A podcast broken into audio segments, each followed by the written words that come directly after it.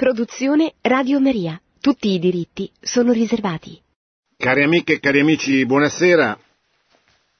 Vorrei dedicare questo martedì alla presentazione di un discorso che il Santo Padre ha fatto il 28 ottobre, pochi giorni fa, incontrando la Commissione delle conferenze episcopali dell'Unione Europea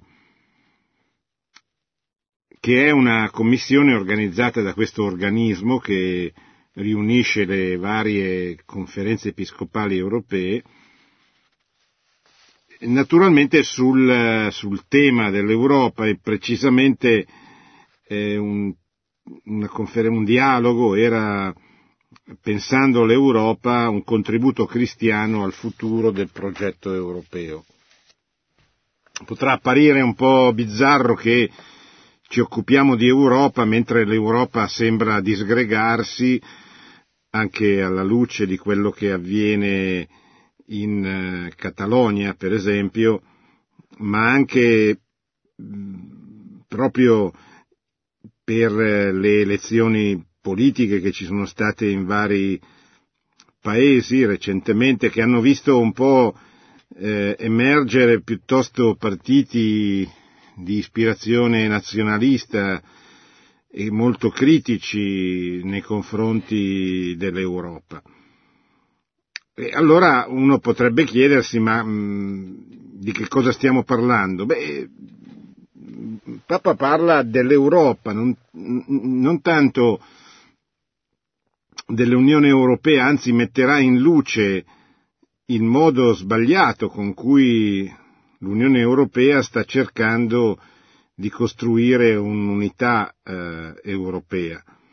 L'Europa è sempre stata un, uh, un, ideale cristiano perché l'Europa ha le sue radici nel, nel cristianesimo, nella, nel diritto romano, nella filosofia greca e eh, quella cristianità che è nata in Europa in seguito alla prima evangelizzazione, che dall'Europa poi è arrivata non solo a Roma, ma anche a Bisanzio, a Costantinopoli, dando vita alle due grandi cristianità della storia, quella occidentale latina, che ha avuto sempre Roma come punto di riferimento, anche se non sempre come eh, capitale del, del, del, suo impero e l'altra la cristianità bizantina che ha sempre avuto come suo punto di riferimento il eh, Costantinopoli.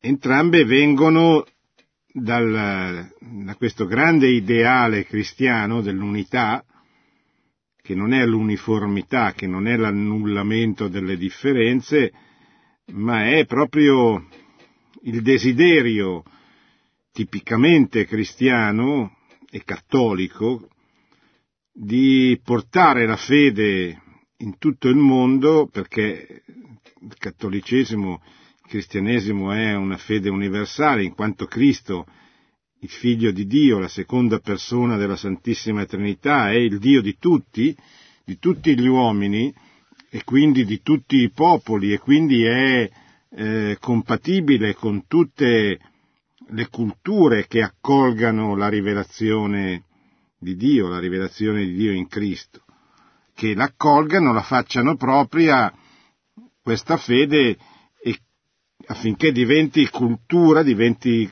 una cultura anche peculiare, una cultura eh, che protegge le diversità pur nell'ambito di una, di una comune accoglienza dei principi fondamentali della rivelazione che si trovano sia nella legge naturale, perché anche la natura creata da Dio è una forma di rivelazione, sia nella rivelazione propriamente detta che avviene attraverso la storia della salvezza, quindi il, il, il legame fra Dio e il popolo che si sceglie, Israele, che ci viene raccontato così nell'Antico Testamento, e poi il culmine di questa rivelazione che è Gesù Cristo, l'incarnazione della seconda persona della Santissima Trinità, incarnazione che continua nella storia attraverso l'opera della, della, Chiesa Cattolica ispirata dalla terza persona della Santissima Trinità che è lo Spirito Santo. Quindi l'Europa è certamente un desiderio del cristiano che si è realizzato nel, nella sua unità, nella storia, anche per esempio pensiamo alla grande figura di Carlo Magno, addirittura c'è il Papa, Papa Francesco ha ritirato un premio Carlo Magno all'Europa, al, al, al, agli uomini europei che si sono, agli, agli uomini che si sono caratterizzati per il loro contributo all'Europa. E, e poi ah, pensiamo così all'Europa, all'Europa che cerca di rinascere dopo la seconda guerra mondiale attraverso una serie di progetti che però non sono, diciamo così, in continuità coerenti con quello che sta facendo da una decina, quindicina di anni l'Unione Europea, che come sappiamo, eh, come si lamentò un grande europeo quale fu San Giovanni Paolo II, eh, si volle tentare di costruire l'Europa attraverso l'Unione Europea rinnegando le sue radici.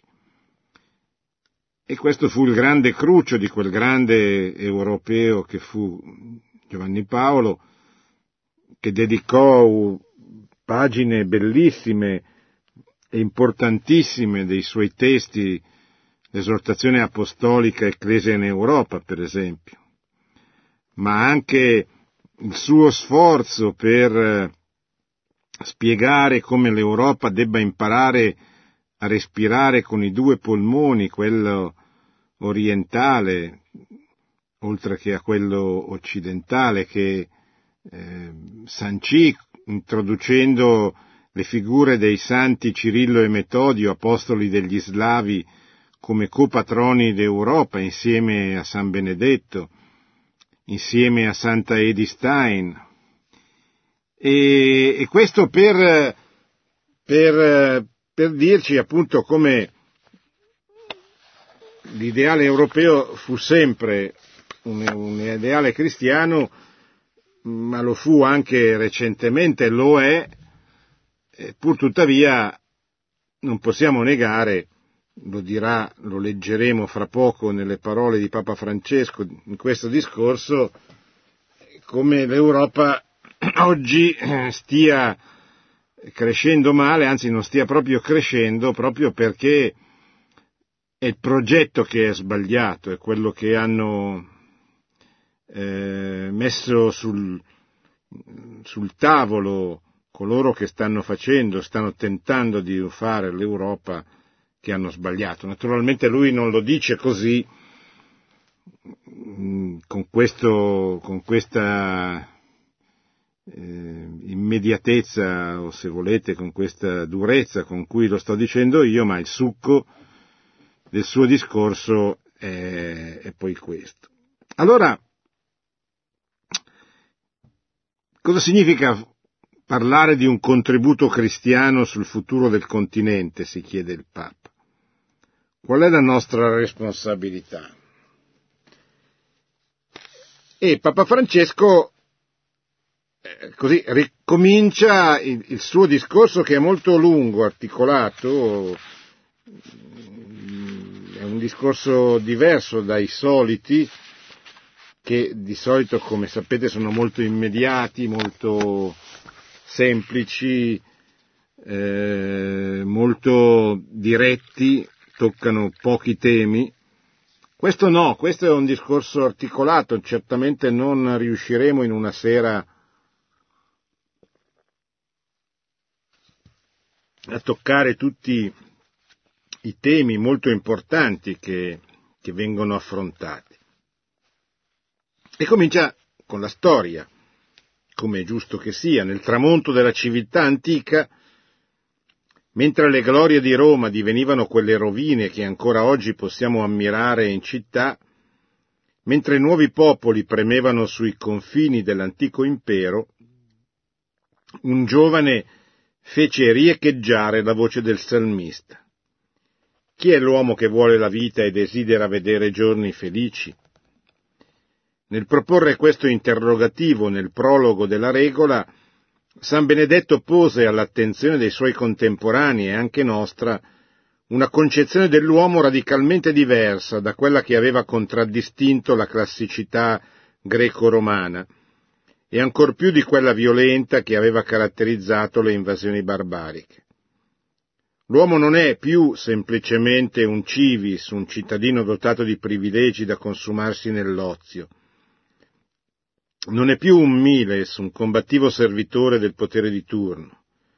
Soprattutto non è più un servus, merce di scambio, priva di libertà, destinata unicamente al lavoro e alla fatica.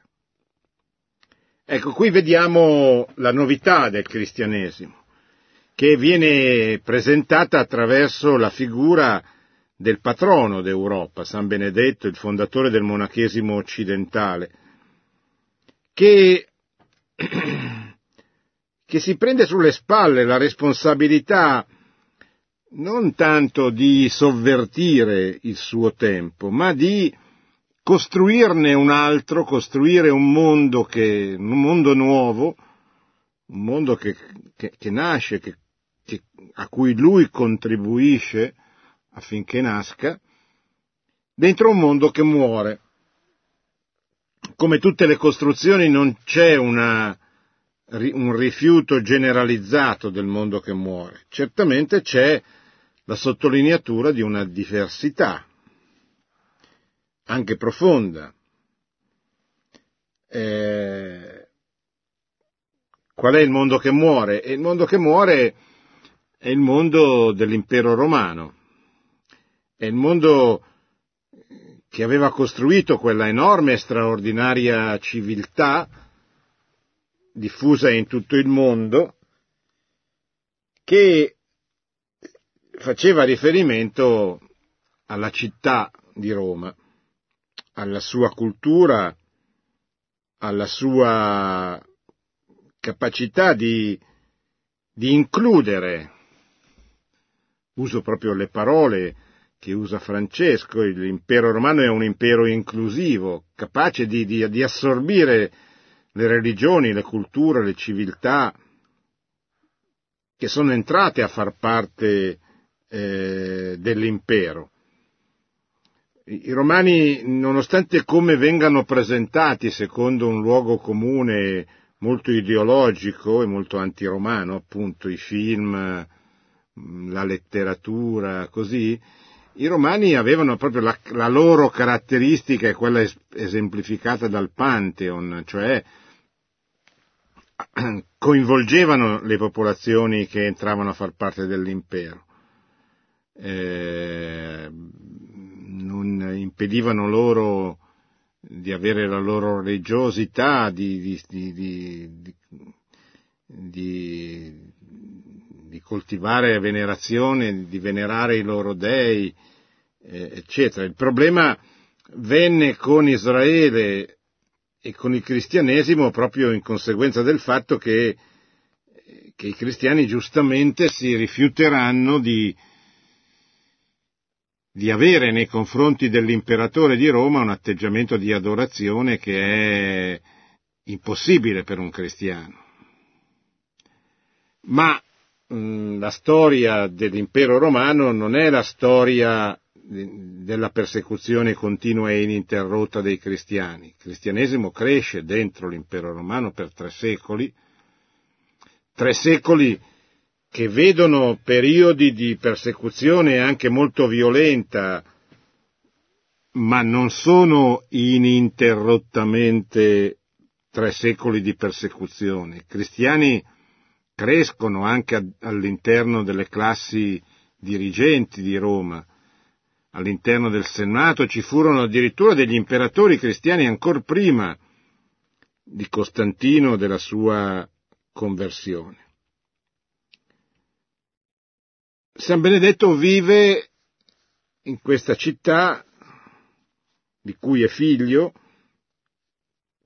ma capisce che Roma sta morendo, che quella sua, che quella che la cultura pagana sta, sta morendo, che Roma è troppo corrotta, è troppo demagogica, è troppo una città, eh, è una città dove è difficile far nascere qualcosa di nuovo. Allora se ne va da Roma, ma non se ne va lontano, eh?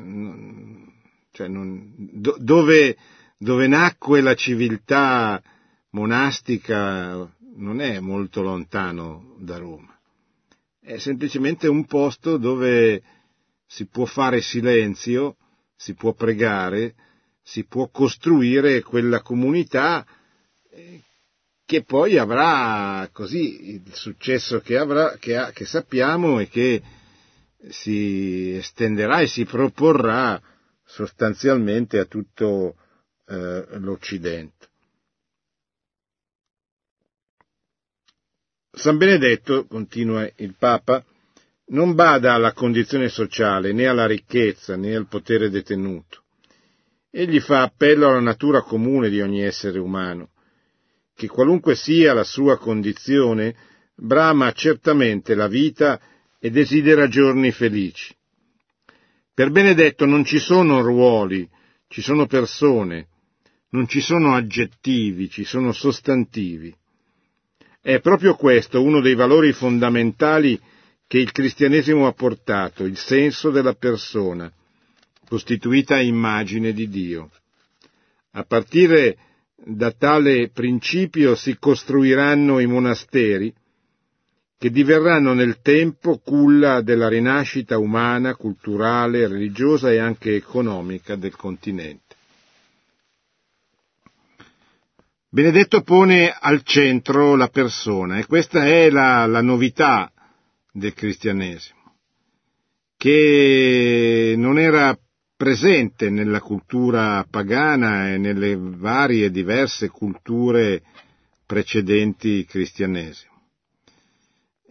c'era il cittadino, c'erano le istituzioni, c'era la legge di Roma, c'erano delle cose anche giuste che dovevano essere rispettate e la persona era in funzione di queste. Eh, il Signore Gesù ribalta questa cultura e mette al centro di essa la persona creata a immagine e somiglianza di Dio. E quindi pone al centro la persona e, e il, suo, il, suo, legame, la sua relazione con Dio. La persona è una persona, come, si, come dire, relazionale, è un animale politico, aveva detto, intuendo una verità importante Aristotele, cioè eh, l'uomo è una persona che si realizza attraverso le relazioni che instaura con le altre persone. Quindi è un animale politico, è una persona sociale, uno che si sviluppa e cresce e si perfeziona attraverso le comunità che va a costruire con il suo prossimo, a cominciare dal matrimonio che fonda la famiglia e da qui tutti quei corpi intermedi fra il singolo e l'autorità politica dello Stato che costituiscono quell'importante eh, componente della dottrina sociale della Chiesa, che sono i corpi intermedi, cioè il fatto che l'uomo proprio in quanto persona sociale realizza attraverso i corpi che va a costruire dalla famiglia alla, a, tutte le forme di corporazione, a, a, a tutte quelle strutture che gli permettono di raggiungere degli obiettivi che da solo non potrebbe raggiungere, costruisce quel, quel principio fondamentale del, della dottrina sociale della Chiesa che è il principio, eh, che sono i due principi di sussidiarietà e di solidarietà. Tutte cose queste che l'uomo non può fare da solo, non può raggiungere eh, da, da solo, ma le raggiunge attraverso le comunità che costruisce. Bene, quindi questa è un po' la, la, la premessa che il Papa fa, come è nata l'Europa. è nata dalla prima evangelizzazione, dalla, dalla diffusione del cristianesimo dentro questo mondo, questo mondo romano che però in gran parte viene ereditato. Eh. I, I, cristiani non disprezzano nulla, non buttano via nulla.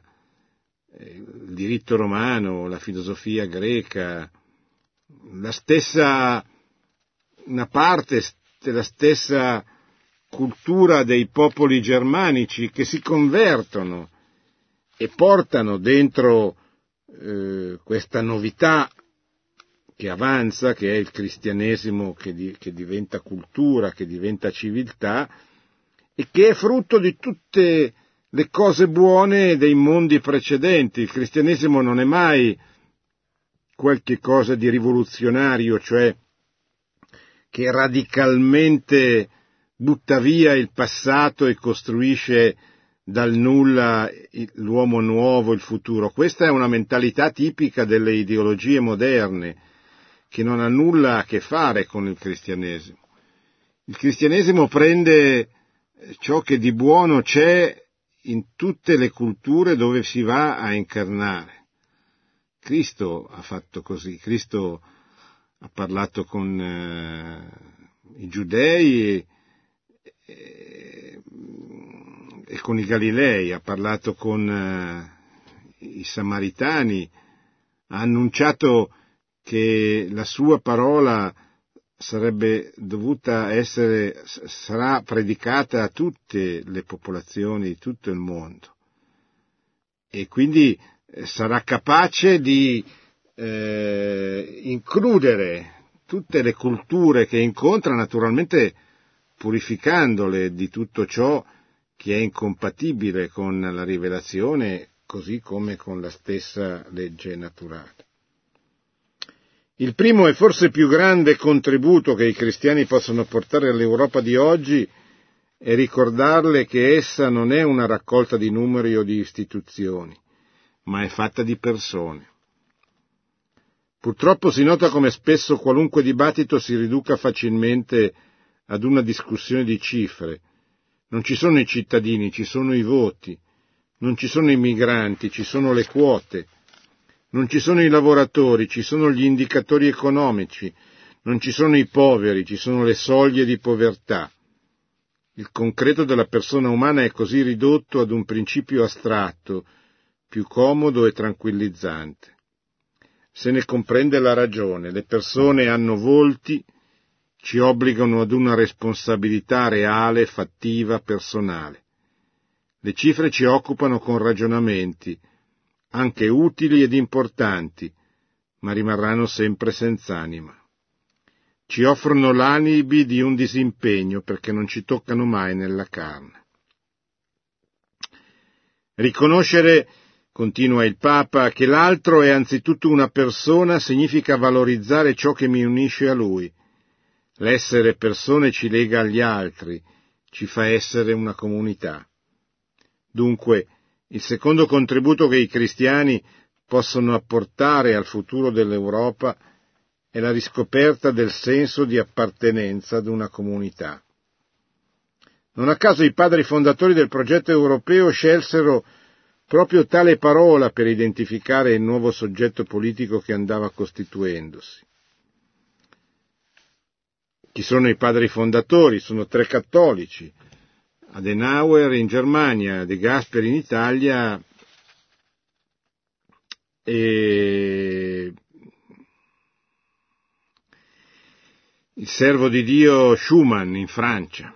Tre uomini politici, tre uomini di Stato, che alla fine della seconda guerra mondiale capiscono che bisogna fare qualcosa per evitare che i popoli, le nazioni che si sono massacrate per ben due volte nel giro di pochi decenni, nella prima e nella seconda guerra mondiale, cessino dall'odiarsi come hanno fatto sotto la spinta delle ideologie, il nazionalismo da, eh, soprattutto, e eh, comincino invece a costruire qualche cosa di comune e cominciano dalle cose, dall'acciaio, dal carbone, cominciano dalle cose concrete, giustamente, cominciamo a unirci su ciò che non ci può dividere perché abbiamo degli interessi comuni, eccetera. Poi la cosa non andrà avanti perché mh, verranno meno Schumann, Adenauer, verranno meno anche i consensi all'interno delle rispettive nazioni e prenderanno il potere, prenderanno il governo partiti eh, che faranno meno riferimento all'ideale europeo. Per cui l'Europa, l'Europa rimane lì, rimane come così una cosa di cui non si può parlare male, ma non, non prende corpo, diciamo la cosa. Quando prenderà corpo sarà vent'anni fa con, con, l'Unione Europea, ma sarà un, prendere un brutto corpo, perché l'Europa nascerà, l'Unione Europea nascerà, ma nascerà male, nascerà senza radici, senza un progetto. Ora è evidente che o l'Europa ha un'anima, ha un ideale, ha qualche cosa che scalda il cuore e la mente delle persone e dei popoli, oppure non nasce, o nasce male, nasce sugli interessi, sui soldi, sulle banche, sulla finanza, ma non sono cose che possano tenere insieme. Cioè tengono insieme fin tanto che c'è un interesse comune, eh, fin tanto che c'è una convenienza, ma quando convenienza e interesse vengono meno, il progetto si sfalda. L'unica cosa che può tenere insieme l'Europa sono le sue radici, sono ciò che accomuna i popoli europei. Da un certo punto di vista è molto simile l'unificazione europea all'unificazione nazionale della Germania e dell'Italia negli anni, nella seconda metà, insomma, dopo eh, così la fine della restaurazione del congresso di Vienna, all'inizio delle rivoluzioni nazionali a metà dell'Ottocento. Anche lì la Chiesa non era contraria all'unificazione dell'Italia o della Germania, ma fu contraria al modo con cui questa unificazione venne portata avanti, un modo ideologico, un modo che invece di valorizzare le diversità, le differenze dei popoli italiani, le piegò a un unico interesse, quello del regno del Piemonte, e massacrò letteralmente per dieci anni i popoli del sud, che un po' combatterono, ma poi non riuscirono più a resistere alla forza militare dell'esercito sabaudo e vennero sconfitti rifugiandosi in una forma di resistenza popolare e militare sempre più esigua, sempre più, eh, sempre più sconfitta, diciamo così. E questo fu il drammatico periodo della storia italiana dal 1860 al 1870, quando ci fu questa imposizione violenta, violentissima dell'unità attraverso l'esercito italiano nel Piemonte contro eh, quelli che vennero chiamati banditi, che vennero chiamati briganti, ma che in realtà erano, sì, c'erano anche dei briganti, ma eh, erano in gran parte dei fedeli del re che parlava la loro lingua, il loro dialetto napoletano, che erano insorti contro una potenza straniera che aveva attraversato l'Italia per occupare militarmente il sud del regno di Napoli. E poi il cosiddetto risorgimento si chiuderà con una violenza altrettanto invasiva quale fu nel 1870 la conquista militare di Roma, della Roma del Papa, della Roma Pontificia, e anche qui la Chiesa non pretendeva di avere uno Stato con dei confini larghi, eccetera, quali erano fino al 1870, ma pretendeva di avere uno Stato che garantisse la, la, la libertà all'azione di evangelizzazione che il Papa doveva compiere, un po' come poi avverrà dopo il concordato del 1929, dove la Chiesa ottenne uno Stato, per quanto piccolo, la città del Vaticano è uno Stato sovrano che permette al Papa di poter esercitare liberamente la sua funzione senza dover dipendere da uno Stato che, che, che occupa, diciamo così, il territorio nel, nel quale lui vi, vive, risiede e agisce. Ecco, l'Europa sta nascendo allo stesso modo, sta nascendo con un'imposizione non più militare, ma finanziaria. Eh, la Banca Centrale Europea è la padrona dei, dei governi perché ne, ne, ne, detiene la borsa e quando è l'unica che può battere moneta, come potremmo, possiamo dire, e, e nasce rinnegando le sue radici. Ora, la domanda che ci dobbiamo fare, non per scusare chi sta facendo l'Europa, ma perché è una domanda che ha un suo fondamento, dice ma ci sono le condizioni perché i popoli europei si riconoscano dentro un progetto che valorizzi le radici cristiane dell'Europa? È una domanda a cui che è lecito fare, cioè dire, è chiaro che tu mi stai dicendo che l'Europa deve si... l'unico modo per fare l'Europa è rispettarne le radici e valorizzarle, ma se queste radici queste val... non vengono valorizzate, non sono valorizzate, non sono apprezzate, diciamo così, dagli stessi popoli, come si fa? E si verifica, questa è la, è la risposta. Certamente la domanda è pertinente,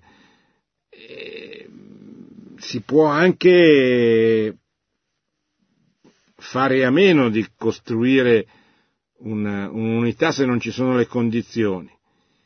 Io credo che i popoli siano più ragionevoli delle loro elite.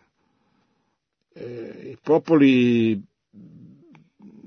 sono magari assenti da questo punto di vista, sono superficiali nel loro radicamento con, con, con, le loro radici, nella loro attenzione nei confronti delle radici.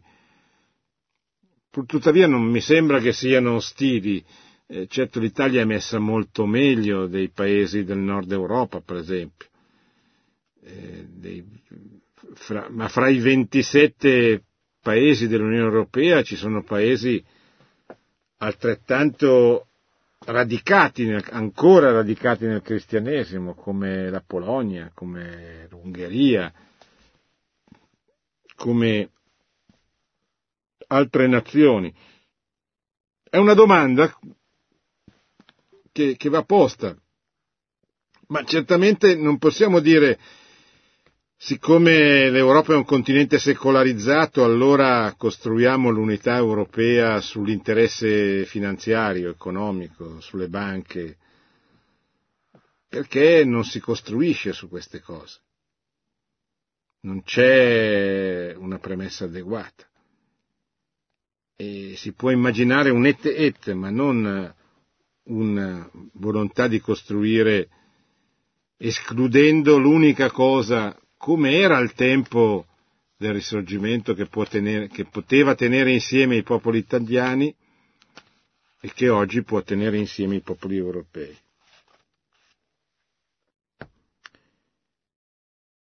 Ecco, quindi eh, qui il Papa ha già toccato due punti importantissimi della dottrina sociale della Chiesa che pone a fondamento di questo progetto europeo, la persona e la comunità. E siccome i cristiani riconoscono che la loro identità è anzitutto relazionale, il Papa continua a dire la famiglia è la prima comunità. Rimane il più fondamentale luogo di tale scoperta. In essa la diversità è esaltata e nello stesso tempo è ricompresa nell'unità. La famiglia, dice il Papa, è l'unione armonica delle differenze tra l'uomo e la donna, che è tanto più vera e profonda quanto più è generativa, di, capace di aprirsi alla vita e agli altri. Parimenti una comunità civile e viva se sa essere aperta, se sa accogliere la diversità e le doti di ciascuno e nello stesso tempo se sa generare nuove vite, come pure sviluppo, lavoro, innovazione e cultura. Importantissime queste parole, ci sono persone male informate, secondo me, con un po' di malizia, che dicono anche alla televisione, le ho sentite io con le mie orecchie, che si professano cattoliche, le ho sentite dire che, beh, la famiglia una volta si diceva che era la cellula fondamentale della società, ma adesso è ben altra cosa. Queste persone che parlano e pontificano dalle televisioni dove possono parlare lautamente pagate per farlo, che scrivono sui giornali, che addirittura hanno il coraggio di presentarsi come cattoliche, eh, dovrebbero leggere il Papa, il catechismo della Chiesa cattolica, l'insegnamento della Chiesa. Capirebbero che la famiglia è per sempre la cellula fondamentale della società e la famiglia è soltanto quella fondata sull'amore per sempre di un uomo e di una donna. Le altre forme di relazione che ci possono essere non sono una famiglia e non possono pretendere, come purtroppo invece prevede la, la legge italiana, dopo l'approvazione delle unioni civili, purtroppo queste forme di eh, affettività fra persone dello stesso sesso vengono equiparate di fatto al matrimonio fra un uomo e una donna. Ma questo è un inizio, perché poi ovviamente il momento, verrà il momento della poligamia, verrà il momento degli animali, perché no? Perché una volta che si va in questa direzione non, non c'è ragione per fermarsi. La famiglia poi deve essere aperta alla vita, apriamo un'altra parentesi proprio nel momento in cui si, ci si appresta a celebrare il cinquantesimo anniversario della proclamazione della, della, della, dell'enciclica Umane Vite del Beato Paolo VI. La famiglia, cioè il matrimonio, deve essere aperto alla vita perché è fatto per quello, certo è fatto anche per sancire l'amore di un uomo e di una donna, che davanti a Dio si promettono reciproca fedeltà per aiutarsi a diventare santi, cioè per costruire quella comunione anche fisica che permetta loro di salvarsi e santificarsi, di crescere come persone, se vogliamo usare un linguaggio più laico, ma che deve permettere a questa comunità anche di trasmettere la vita affinché nascano nuovi cittadini e la vita continui e il mondo continui. Le due cose non devono essere mai messe in contrapposizione, come insegnano Umane Vite, come ribadisce il Papa nell'esortazione Amoris Letizia. Le due cose non possono essere messe in contrasto. Invece c'è chi le vuole mettere in contrasto, c'è chi vuole sostenere che, che il matrimonio, che l'atto coniugale può anche non essere necessariamente rivolto alla trasmissione della vita. Deve essere aperto, questo è quello che ci chiede il, il Magistero. Persona e comunità, continua il Papa, sono dunque le fondamenta dell'Europa, che come cristiani vogliamo e possiamo contribuire a, a, a costruire. Oggi tutta l'Europa, dall'Atlantico agli Urali, dal polo, del, dal polo nord al mare Mediterraneo, non può permettersi di mancare l'opportunità di essere anzitutto un luogo di dialogo. Cos'è un luogo di dialogo, dice il Papa? È qualcosa che assomiglia alla Gorà antica. Quella era la piazza della polis, cioè la piazza della politica, dove si facevano le leggi. Il Papa dice cuore nevralgico della politica, dove non solo c'era lo scambio economico, ma dove si elaboravano le leggi per il benessere di tutti, una cosa che potremmo dire il nostro Parlamento, dove eh, c'è il potere legislativo, dove, si, eh, dove viene a, a, realizzarsi il potere legislativo. Luogo era quello in cui si affacciava il Tempio, così come alla dimensione orizzontale della vita quotidiana non mancasse mai il respiro trascendente, quello che fa guardare oltre l'effimero, il passeggero, il provvisorio. Ciò ci spinge, continua il Papa, a considerare il ruolo positivo e costruttivo che in generale la religione possiede nell'edificazione della società. E qui è un altro punto molto difficile oggi. Il laicismo imperante nel pensiero unico del mondo occidentale prevede che la religione sia ridotta ad un fatto privato. E questo il Papa dice non va bene. Penso ad esempio al contributo del dialogo interreligioso nel favorire la conoscenza reciproca fra cristiani e musulmani in Europa.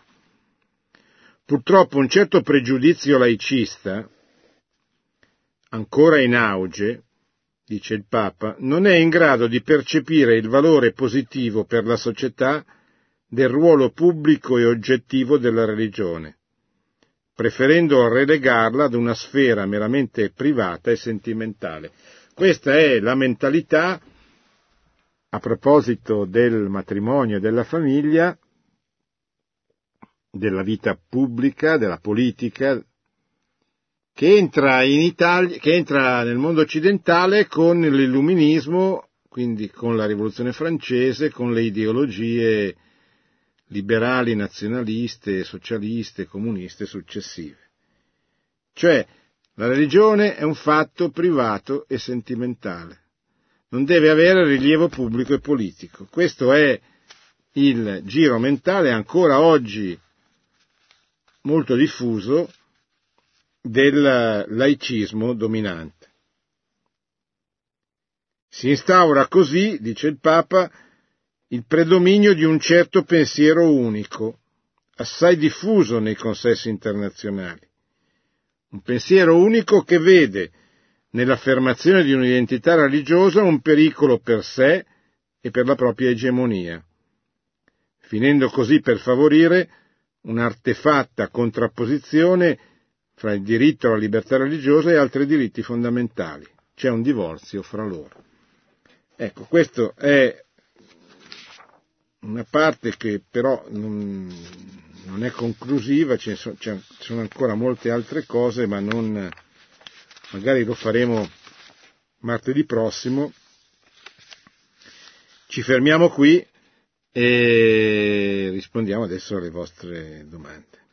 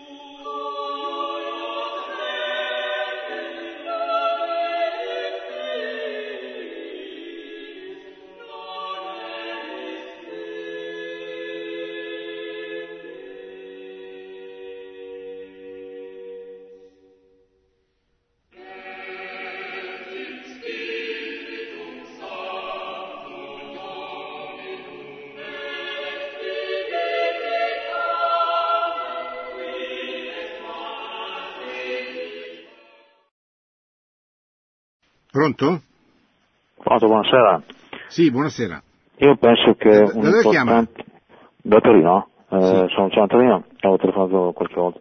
Io sono da Monferrato, però per eh, interesse professionale sto a Torino, perché mi interessa di macchine utensili e tra l'altro io poi attraverso lo studio dei miei colleghi storici di questo ambiente qui, se voglio rivedere la storia appunto e ho notato che la vera ragione della rivoluzione francese in realtà non è di tipo sociale, ma è quel grande scontro tra le potenze mondiali per le colonie, soprattutto nordamericane, in cui la Francia aveva avuto la peggio, il che ha generato quello scoppio rivoluzionario, un po' come è successo per la Russia con la guerra contro i giapponesi, famosa corazza da Potionchi, quello lì.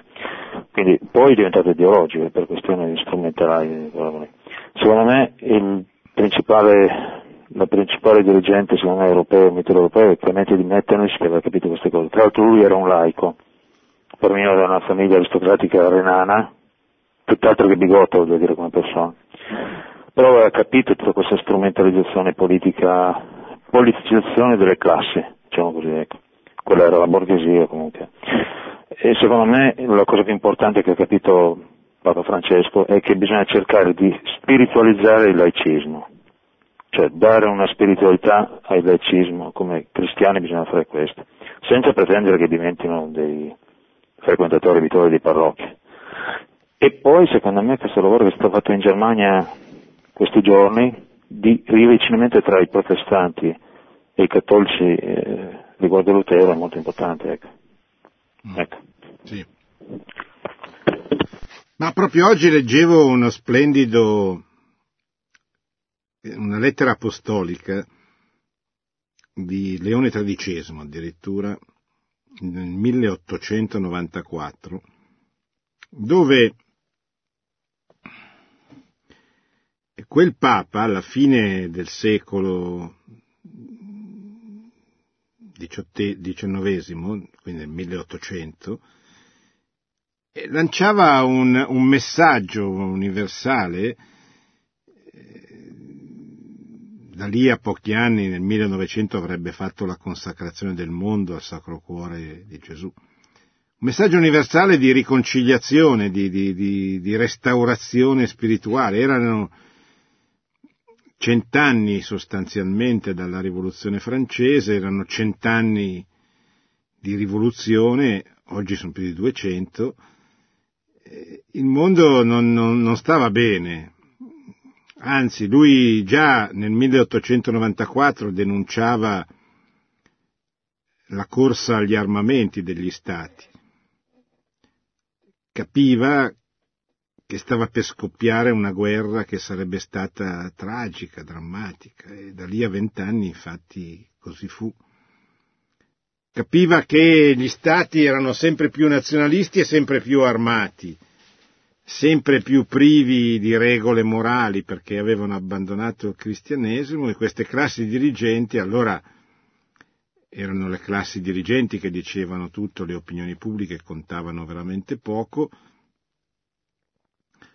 sarebbero prima o poi state protagoniste, temeva di una, di una tragedia. Allora lui lancia questo grande progetto universale, dice bisogna, anzitutto bisogna che i cristiani si, si riuniscano, perché nulla sarà possibile se noi continueremo a essere divisi, perché non sarà efficace il nostro apostolato, non sarà efficace in Africa e in Asia che allora, soprattutto ancora oggi in parte, dovevano essere evangelizzate.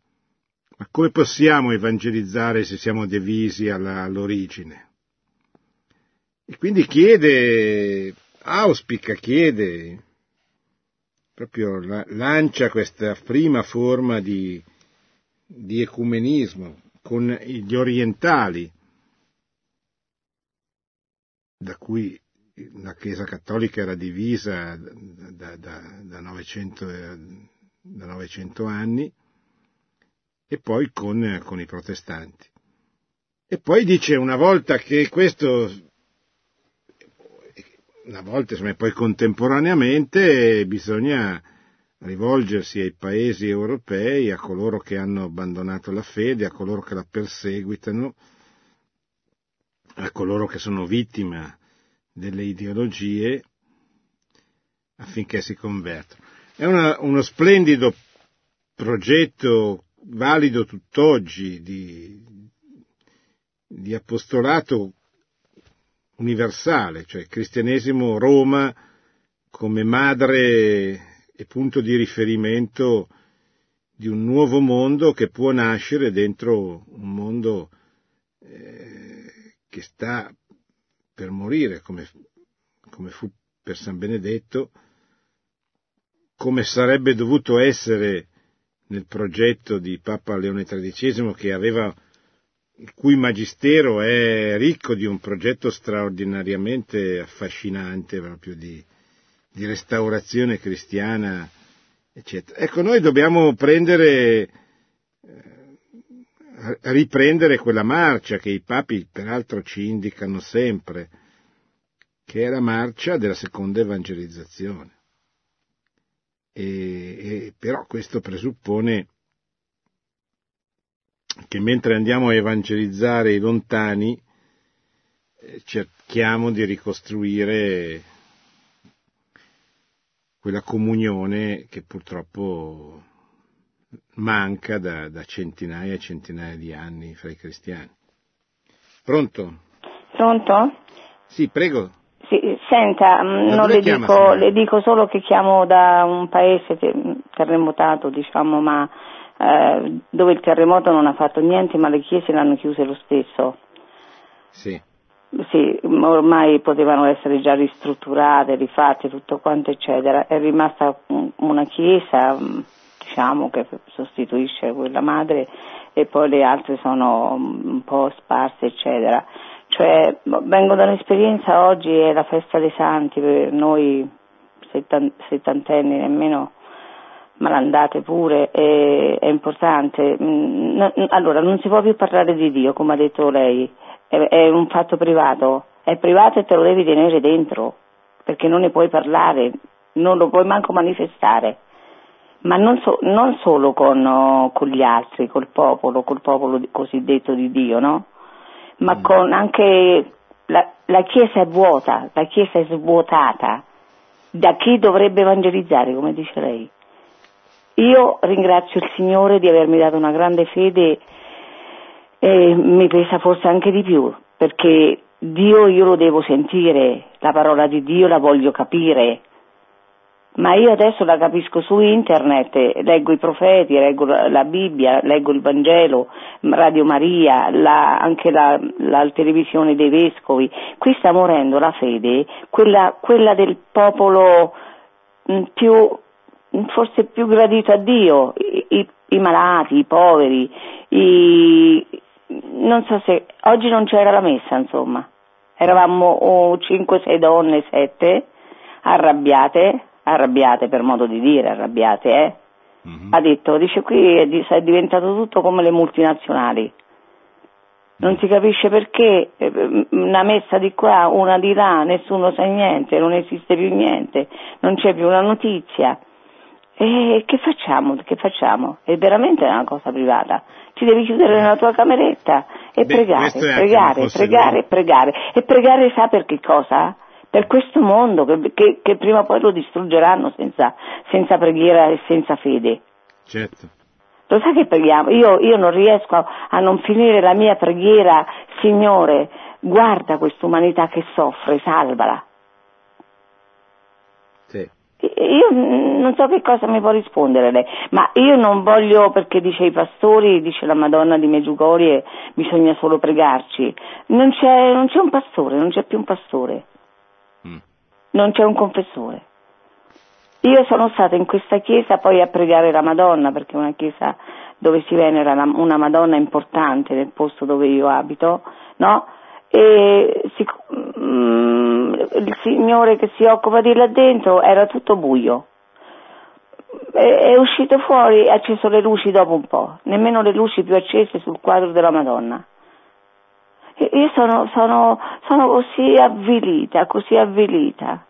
Questo Cristo che, che che lo, deve, deve imparare, lo dobbiamo andare a imparare eh, a leggere sui libri, su Radio Maria, eh, con la persona vicina del condominio, oppure con, in famiglia ne puoi parlare un po', ma pure in famiglia c'è chi lo capisce sì. chi non lo capisce. Ma morti noi, morti noi noi di, io ho 70 anni, no? Quindi morti noi. Mio figlio già non va più in chiesa, 40 anni. I 40 anni di oggi non ci vanno. I, i figli loro non ci vanno. Sì. Quelli che ce ne hanno 20 ci vanno ancora prima, meno. Che ci facciamo con questo? Signora, però lei non si arrenda, soprattutto nella preghiera, continui, perché non bisogna arrenderci, non bisogna arrendersi e non bisogna neanche lamentarsi troppo, come dice Papa Francesco. Facciamo quello che, che, che ciascuno di noi può fare, e può pregare, può eh, mettersi insieme a quelle cinque, sei donne che incontra e dire il rosario insieme.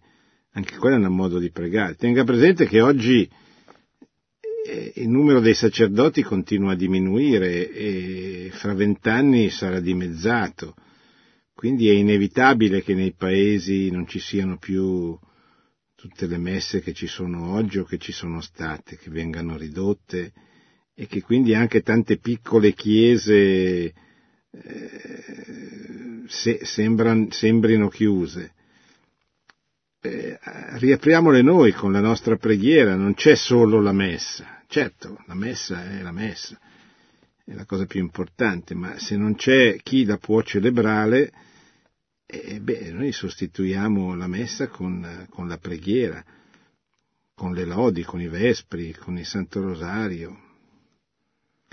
E così.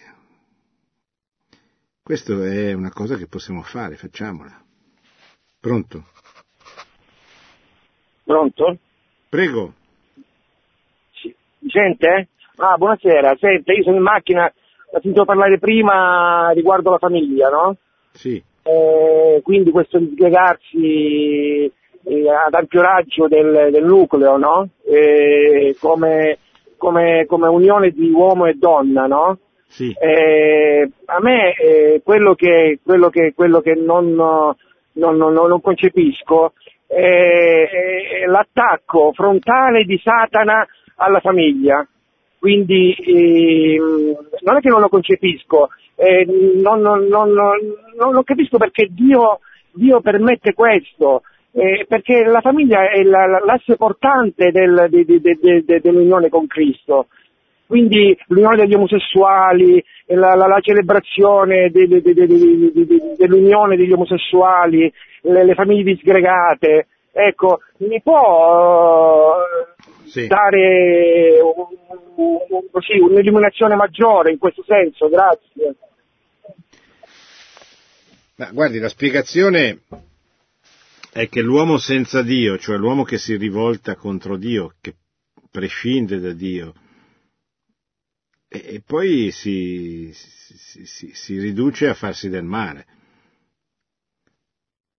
perché eh, staccandosi da Dio che è, che è l'amore, che è la verità, inevitabilmente l'uomo ha bisogno di qualcosa d'altro e sostituisce Dio con, qual- con questo qualcosa d'altro, che possono essere le ideologie, possono essere i propri interessi, possono essere il denaro, il potere, il sesso, ma questo non è senza conseguenze. Cioè questo si rivolta contro, contro l'uomo stesso, contro gli uomini e, e si comincia a fare del male. Ecco, questa è la spiegazione, non ce n'è un'altra. No? Perché allora Satana è contro la famiglia? Ma Satana è contro la famiglia perché fa il suo mestiere, cioè, se potesse distruggere le famiglie, rovinarle, scinderle, separarle, lo farebbe con tutte, lo fa laddove riesce, ma perché Dio lo lascia libero? Ma eh, non è che Dio lo lascia libero, Dio lascia liberi gli uomini di stare con Dio o di stare con il demonio. ma perché li lascia liberi? Ma perché se no non, non potrebbero meritare il paradiso. Cioè l'amore non può essere imposto. Noi non, non, non chiediamo a un sasso se è buono o cattivo, a un uomo sì. Allora, perché possa essere buono, bisogna che sia libero di scegliere di essere buono. Questa libertà è il grande dramma, il grande, la grande sfida dell'uomo, ovviamente. L'uomo libero è libero di, di dire di no, ma diversamente non potrebbe essere, perché se fosse diverso non sarebbe più un uomo, la cui caratteristica fondamentale è proprio quella di essere libero. Pronto? Pronto, sono Mario. Prego Mario. Allora, eh, in quanto accennato prima dal, dal sud eh, Napoli, eh, e una volta stava bene, prima della riunione di Garibaldi c'era la ricchezza, adesso c'è la povertà da, que- da quell'Ottocento in poi. Perché tutto questo? Grazie padre. Perché, anche qui, perché gli uomini hanno seguito le ideologie Garibaldi era un grande maestro, esponente importante della, della massoneria. E gli uomini hanno seguito le ideologie, hanno seguito la massoneria, hanno seguito queste forze che durante il risorgimento si sono ribellate contro la Chiesa e contro gli stati dell'epoca e per fare la rivoluzione, per fare le rivoluzioni. Il governo del Piemonte ha intravisto in questo clima la possibilità di allargare i propri confini, di conquistare eh, il nord, il centro dell'Italia, poi è capitata anche l'occasione della spedizione dei mille, quindi di poter conquistare anche il sud e così è andata. E questo purtroppo è anche qui una conseguenza della, della libertà, no? E, ma lei mi dirà, ma erano corrotti gli stati? Sì, c'era corruzione, c'era, c'erano tante cose che non andavano bene. Però, come, come disse, per esempio, Leone XIII, proprio nell'Era Novarum, il rimedio fu peggiore del male che si voleva curare. E purtroppo siamo arrivati in questa situazione. Pronto? Pronto? Prego signore, da dove parla? Eh, buonasera. Ascolti, io volevo fare una piccola protesta. Cioè, voglio dire, lei um, a, a, continua a dire che i, piemontesi hanno massacrato il sud e hanno fatto ogni sorta di cose. E in realtà i piemontesi hanno massacrato se stessi perché la miglior gioventù è stata mandata a combattere per l'unità d'Italia. Sono stati migliaia di morti a Solferino che nessuno ha mai ringraziato e, e, ehm, e, hanno portato al sud la vaccinazione, l'alfabetizzazione, perché al sud il 90% era analfabeta, non, non c'erano le vaccinazioni e la mortalità infantile era elevatissima, la più alta del mondo e tutte queste cose sono state però eh, mediate dalla, dalla, dalla civiltà che hanno portato giù, no? Tutto questo non conta niente. Ma signora, io ho, cioè, ho, dei dati un po' diversi, cioè se mm. lei vede come era il regno di Napoli prima della, dell'invasione e come lo è stato dopo, eh, Napoli era una delle città più importanti d'Europa, molto sviluppata, c'era addirittura un sistema industriale avanzato, all'avanguardia, c'era il famoso primo la, famosa prima ferrovia. Ma al di là di questo, però, su cui potremmo discutere per tanto tempo, cioè il problema è che non si può portare la civiltà con la violenza. cioè invadendo uno Stato sovrano, perché il Regno di Napoli era uno Stato sovrano. L'esercito di, di Cialdini per arrivare giù ha, in, ha invaso e attraversato altri stati sovrani, fra cui quello del Papa. Per uh, dieci anni è stato imposto, dal 1860 al 1870 è, stato imposto, è stata imposta un'occupazione militare molto violenta, perché questo è un dato così riscontrabile, ci sono le fotografie, ci sono tante storie che sono state mm, diciamo così eh, eh, raccontate, cioè il, brigantaggio ormai ha una importante bibliografia, o non che i briganti quelli che, si oppo, quelli che si opponevano alla presenza fossero eh, teneri, o, perché ci fu una guerra, una guerra civile, come tutte le guerre, in particolare le guerre civili non sono mai, eh, cioè sono sempre molto violente, molto drammatiche tragiche. Però il dato di fatto è che quella civiltà di cui lei parla, che io mi permetto di discutere, ecco, perché il Piemonte porta anche la ribellione contro la Chiesa, contro la fede, porta la, la, la, l'invasione di idee e di ideologie molto ostili al cristianesimo. Pensi a Mazzini, pensi a Garibaldi, lo stesso Cavour, lo stesso lo stesso re Vittorio Emanuele, cioè tutte persone che rappresentavano modi di pensare, modi di, di essere agli antipodi del cristianesimo. Infatti la Chiesa era stata spogliata, ridimensionata, umiliata in Piemonte con le leggi Siccardi prima, prima della, della, della, spedizione dei Mille. E così fu con, con il sud, dove la Chiesa venne perseguitata fino, alla, diciamo, fino all'inizio del Novecento, poi particolare poi col concordato del 29 le cose ritorneranno ad essere equilibrate, ma fino all'inizio del Novecento la Chiesa in Italia è perseguitata.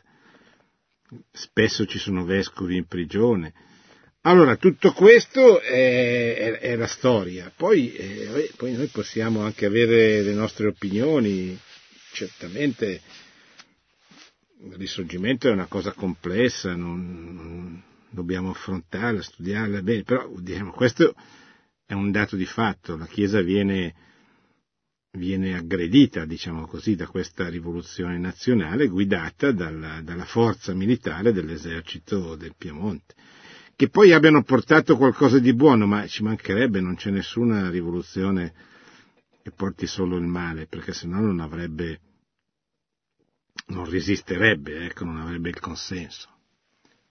Ultima domanda. Pronto? Eh, pronto? Prego, signora. Eh, bu- buonasera, buonasera, professore Invernisti. Ascolti, io la, la seguo sempre e ho seguito anche questa sera, eh, soprattutto mi è interessato molto il discorso sulla famiglia sì. una famiglia basata su un uomo e una donna. Eh, Ma lei da dove chiama? Io chiamo dalla, dall'Emilia Romagna, ah, comunque ah, non vorrei dire il nome, mi chiamo Sandra comunque. Sì. Eh, vabbè, eh, niente, io volevo chiedere, ma una cosa che mi chiedo sempre, che mi inquieta, come mai, eh, come mai eh, quando fu fatta questa legge, io ho visto le dimostrazioni a Roma da, da varie parti, eh, contro queste unioni, queste unioni civili, perché diciamo le cose come sono, più che unioni civili eh, si è trattato di unioni gay, di, di unioni omosessuali, quindi sì. non ho visto una determinazione eh, vera e propria del, mh, mm, diciamo così, del, delle gerarchie della Chiesa, un qualcosa, cioè battere i pugni sul tavolo, imporsi, come ha fatto il professore di cui adesso mi sfugge il nome a Roma, io ho visto anche lei per televisione, eh, si sono battuti molto per queste unioni civili, perché l'Europa ce l'ha imposto, perché l'Europa è l'Europa, ma dico ma noi dobbiamo sempre obbedire all'Europa, poteva bene essere un'occasione magari per l'Italia, per il Vaticano, per le gerarchie, eh, di imporsi invece per una rinascita, per eh, contestare sì. questo. Signora, eh, le so, rispondo io... perché Mancano due minuti a mezzanotte, anzi uno, e quindi c'è Rosario che sta per cominciare. È un discorso lungo, complesso, magari se mi ritelefona martedì prossimo ne riparliamo.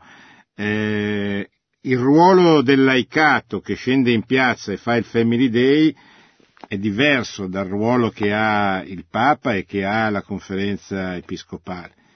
E quindi bisogna tener conto che eh, pur avendo gli stessi principi, le modalità di espressione e di, di scesa in campo per difendere e promuovere questi principi è diverso. Quindi più che giudicarle, certamente quello di dire la verità, ma di tenere conto che eh, c'è un contesto di, di, bene comune che va comunque eh, salvaguardato perché il compito della Chiesa va anche oltre quello di eh, denunciare le leggi inique. Produzione Radio Maria. Tutti i diritti sono riservati.